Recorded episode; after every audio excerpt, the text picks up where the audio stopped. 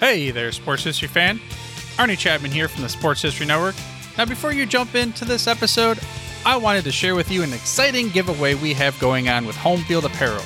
We have a digital $50 gift card to homefieldapparel.com for one lucky fan of the Sports History Network. All you got to do is head over to sportshistorynetwork.com forward slash giveaways to sign up. Again, that's sportshistorynetwork.com forward slash giveaways. This is Basketball History 101, and I am your host, Rick Loiza. Today, we're going to do something a little bit different. I've got my producer and editor, Jacob Loiza, in studio with me today. So, hey, Jacob, how's it going? Good, Dad. How are you doing? Not bad, not bad. So, as you're figuring out, Jacob is my son, and he helps me with the editing and the overall production of the podcast. He puts in the music behind my voice. The he created the intro uh, selected some of the other music for the outro, and he loads it up to the website for us. So uh, it's great to have you in studio today, Jacob. And today we are going to talk about the Harlem Globetrotters. Yeah, no, we are. So, what what made you pick the Harlem Globetrotters? What did you see in their story that you thought, yes, this is worthy of being on the Basketball History 101 podcast? I've always loved the Globetrotters. Ever since I was a kid, I loved watching them on TV. They'd have these Globetrotter specials maybe once or twice a year, and I just fell in love with those specials. I love their comedy, the way they entertain people. I remember even all the way back when I was a kid, there was a TV movie called The Harlem Globetrotters on Gilligan's Island, and it, it it's a it's a ridiculous movie, but I loved it as a kid. So they were yeah, so they were on Gilligan's Island. So, what is that? Is it just the Globetrotters with the Gilligan's Island crew? Yeah, so they're on Gilligan's Island, and the Globetrotters have to play a team of evil robots for possession of the island. And as I'm saying it, it just sounds like a bunch of nonsense. But as a kid, I just loved watching that movie, the way they had to play these robots and the only way to win was they had to go into their their comedy routine. That was how they how they won the game. That explains why it was a TV movie and not released in theaters. Oh no no, this is not something you'd want to see in movie theaters. So, and, and they have such a deep history. I, I knew as I got older that the team went all the way back to the 1920s, and so it, there are so many stories from the Globetrotters that I wanted to to talk about. So I figured if I'm going to talk about the Globetrotters, let's talk about their very first game or how they were founded. Um, and I thought that's just a great place to start. Yeah, that is. So I think it's about time to get started with the episode. What do you think? All right, let's go.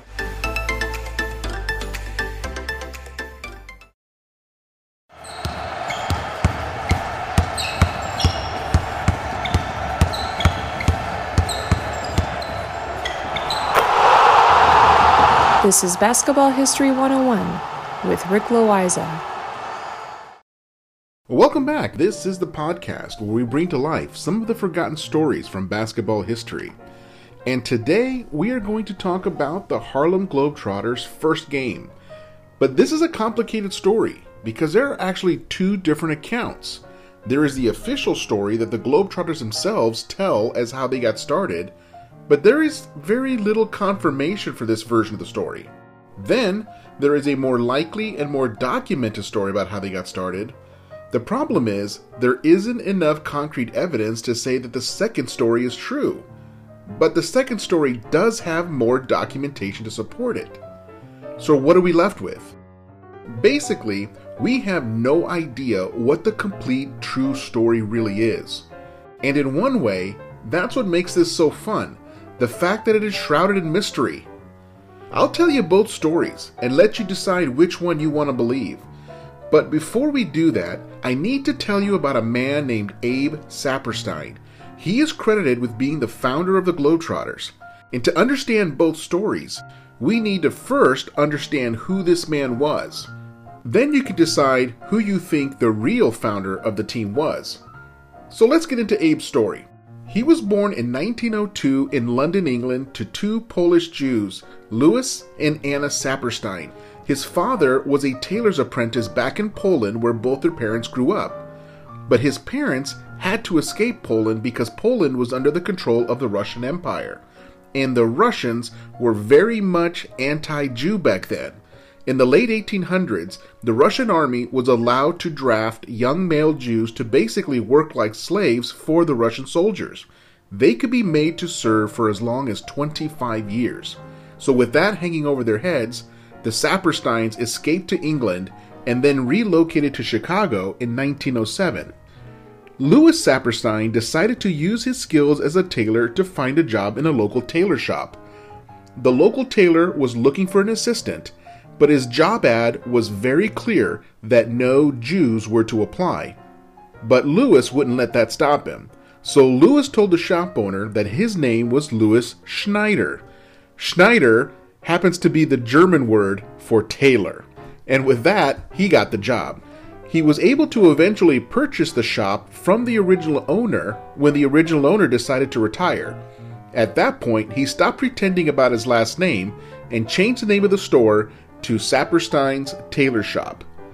Now, this is the environment where little Abe Saperstein grew up, and when he was around 10 years old, he absolutely fell in love with sports. He played basketball, baseball, football, boxing, and track, just to name a few. Basically, anything that was offered, he signed up for. He so badly wanted to be a professional athlete in something. Unfortunately for Abe Saperstein, he grew up to a full height of 5 foot 3. For my international listeners, that's 160 centimeters. But he was determined to make his career in sports somehow. So he had to tell his father that he was not going to take over the family business as a tailor. But since he wasn't that athletic and really, really short, he had to get creative. While working for the Chicago Parks Department as a playground supervisor, he organized a barnstorming team called the Chicago Reds. He began to earn a reputation for scheduling and promoting barnstorming teams. He was contacted by someone with an all black baseball team, and they needed somebody to organize a tour of Wisconsin and Illinois. Well, Abe took the job and organized a successful tour for the team, and everyone was able to earn a good amount of money on that tour, including Abe himself. Through his success, Abe was able to work with both black and white baseball teams, and for a very brief period, he was the chief scout for black players for the Cleveland Indians. Now, let's get back to the Globetrotter story. The official story says that in 1926, Abe was coaching a black barnstorming basketball team called the Giles Post American Legion.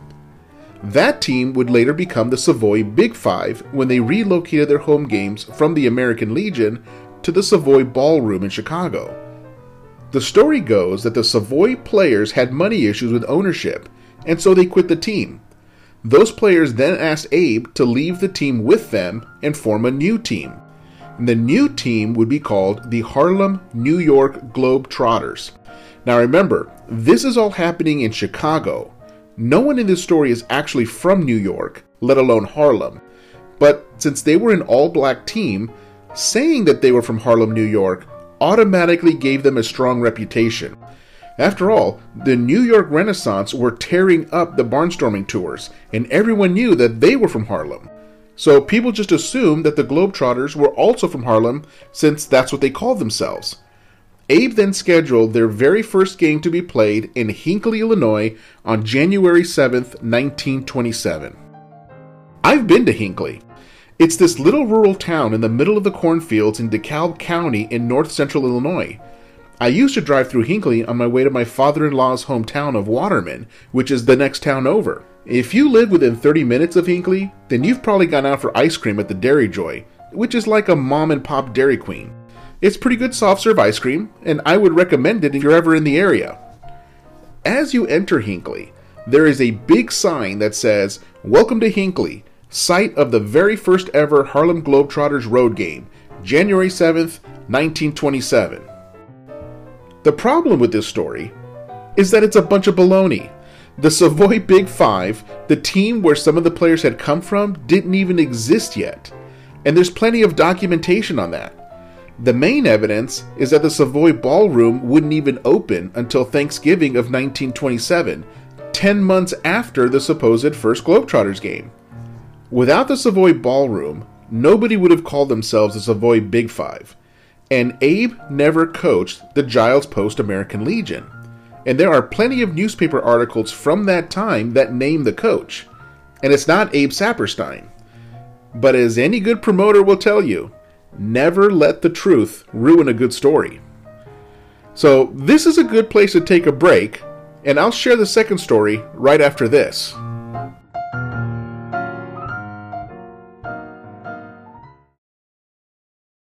We're back and let's go to the second version of the Globetrotters origin story.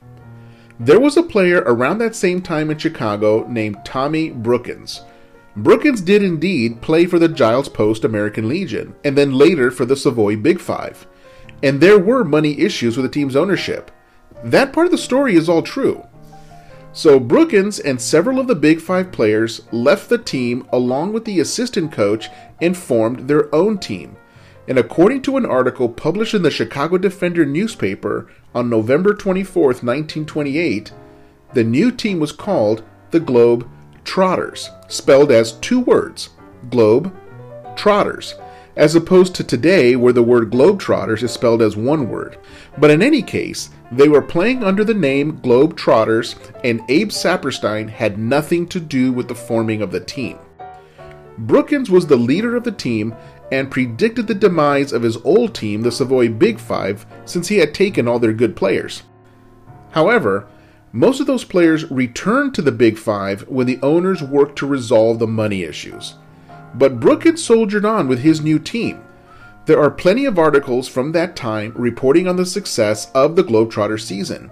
Abe is not mentioned in any of these newspaper articles at this point.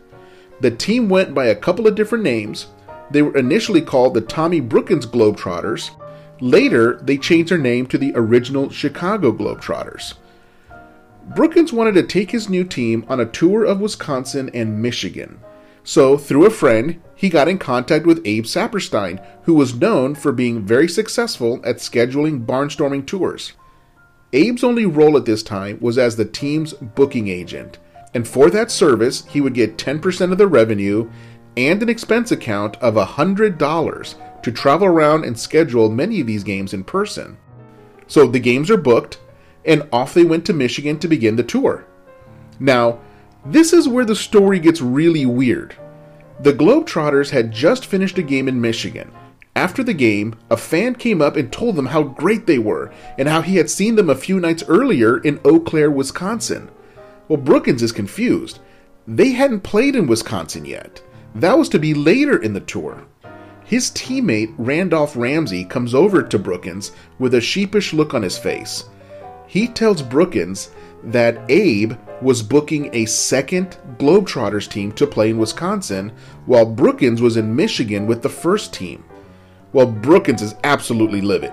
He asks Ramsey who in the world was playing for the other team. Ramsey reports that it was a bunch of the players that they had cut. Some sources say that the players from the Big Five were moonlighting as Globetrotters for some extra cash. Finally, when Brookins does get a chance to confront Abe about it, Abe doesn't even deny it. He's excited. He says, Yeah, I thought it would be a great idea to have two teams touring under the Globetrotters name. It means double the income. Well, double the income for Abe, that is. Of course, Brookins doesn't like this. Uh, he doesn't like it at all. But Abe says, what can I do? The games are booked and the tour has already started. Brookins doesn't even have the energy to fight Abe on this. As it turns out, Brookins was also an incredible singer in addition to being a great basketball player. It was at this same time that he was offered $75 a week by the Regal Theater in Chicago to be a full time performer. This is the equivalent of a $56,000 a year salary today. It was a lot more money than what he had made as a basketball player. This is really good money to be a singer, and also there's no more traveling, which Brookins was getting tired of. Also, Brookins' mother was sick, and he wanted to be close to home to take care of her. So, he decided to go ahead and pursue a singing career.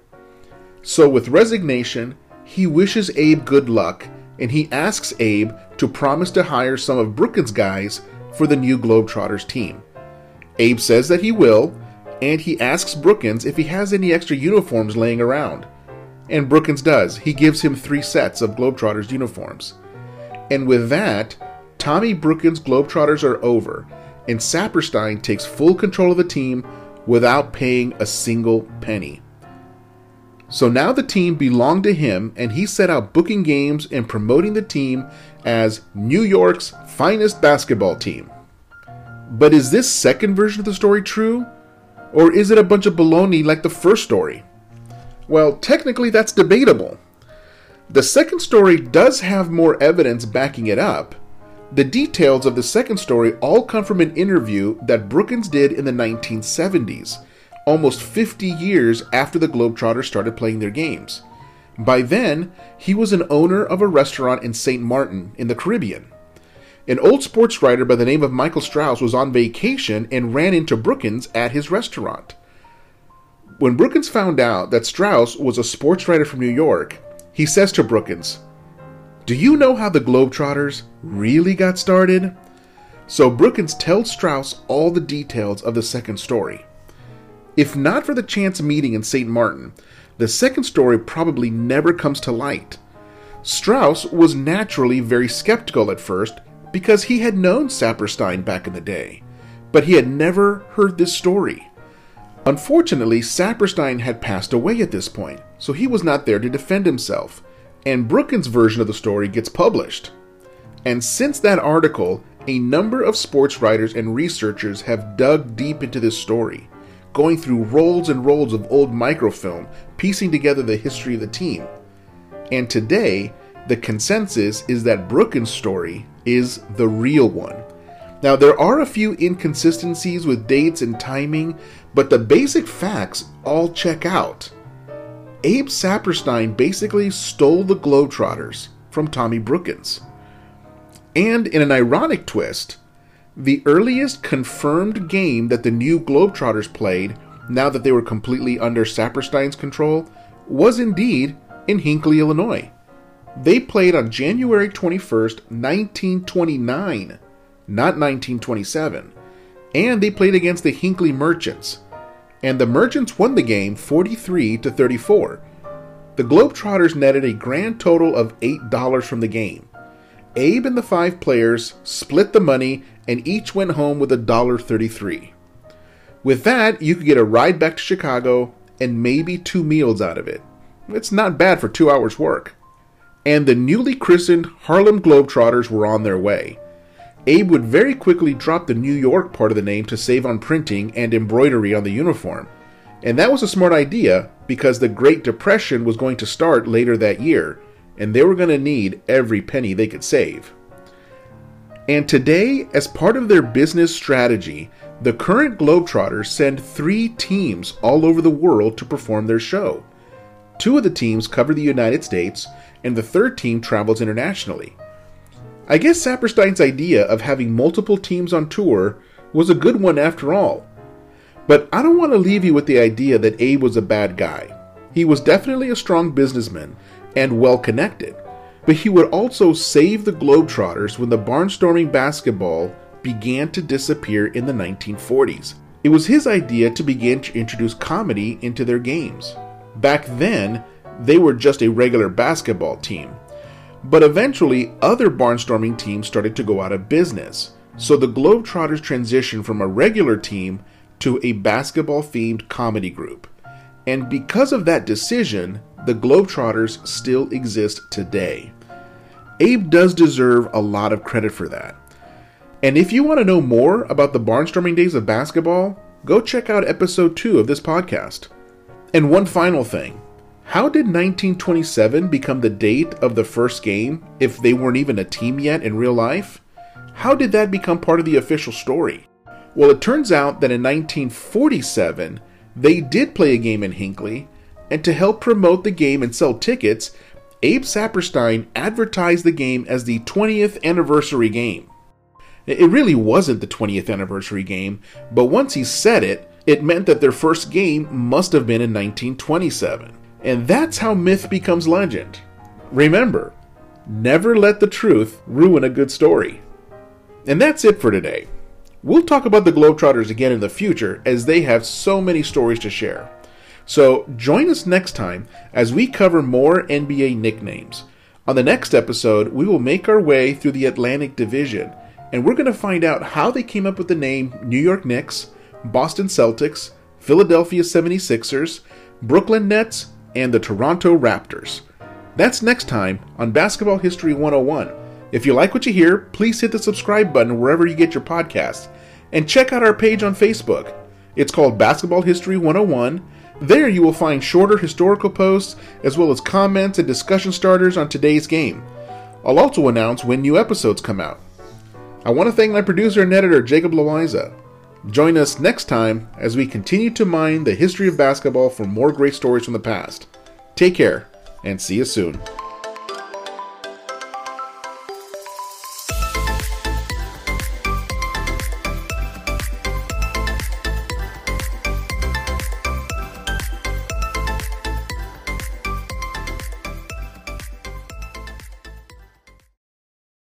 Hey there, sports history fan. This is Arnie Chapman, aka the Football History Dude, and I wanted to thank you for stopping by to listen to another episode here on the Sports History Network.